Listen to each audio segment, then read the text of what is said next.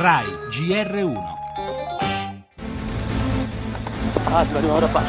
La battaglia di Mosul, le truppe irachene sono entrate nella periferia orientale della città, ma la resistenza dell'ISIS è ancora forte. Dio benedica l'esercito e Daesh all'inferno. Gli uomini già senza barba se la sono tolta appena quelli dell'ISIS sono stati spinti fuori dai quartieri est. Le donne levano in alto quei canti tipici che suonano come un ululato di libertà. Secondo alcune fonti kurde, il leader dell'ISIS al-Baghdadi sarebbe proprio nell'ultimo bastione iracheno. Dopo quasi un anno di silenzio è tornato a farsi vivo con un nuovo messaggio audio.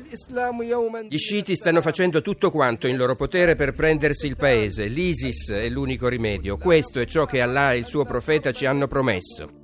Che le cose stiano andando più speditamente, però aspetterei a cantare vittoria perché con la cattura o l'uccisione di una persona, ancorché sia il capo, non credo che finirà questa fiamma nel, nel Medio Oriente. Ci potrebbe essere semmai una delle tante mutazioni cui ormai siamo abituati nell'evoluzione del terrorismo di stampo jihadista.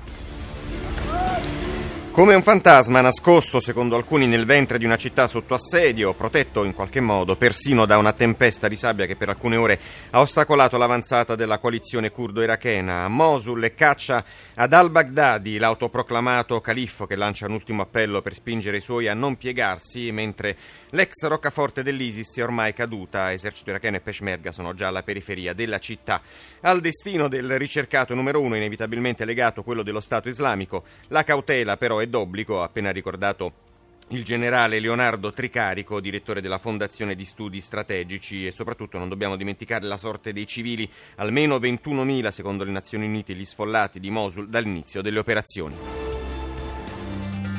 Nel nostro giornale, naturalmente sempre in primo piano il dramma dei terremotati, la visita di Mattarella nelle zone colpite, ancora scosse nella notte, la cronaca a Roma, appalti all'ospedale San Camillo, 10 gli arresti, poi negli Stati Uniti Obama contro l'FBI e a cinque giorni dal voto per le presidenziali è sempre testa a testa tra Clinton e Trump. Per la pagina di spettacoli l'ultimo album di Fiorella Mannoia, poi lo sport, il calcio e le italiane impegnate nelle coppe europee.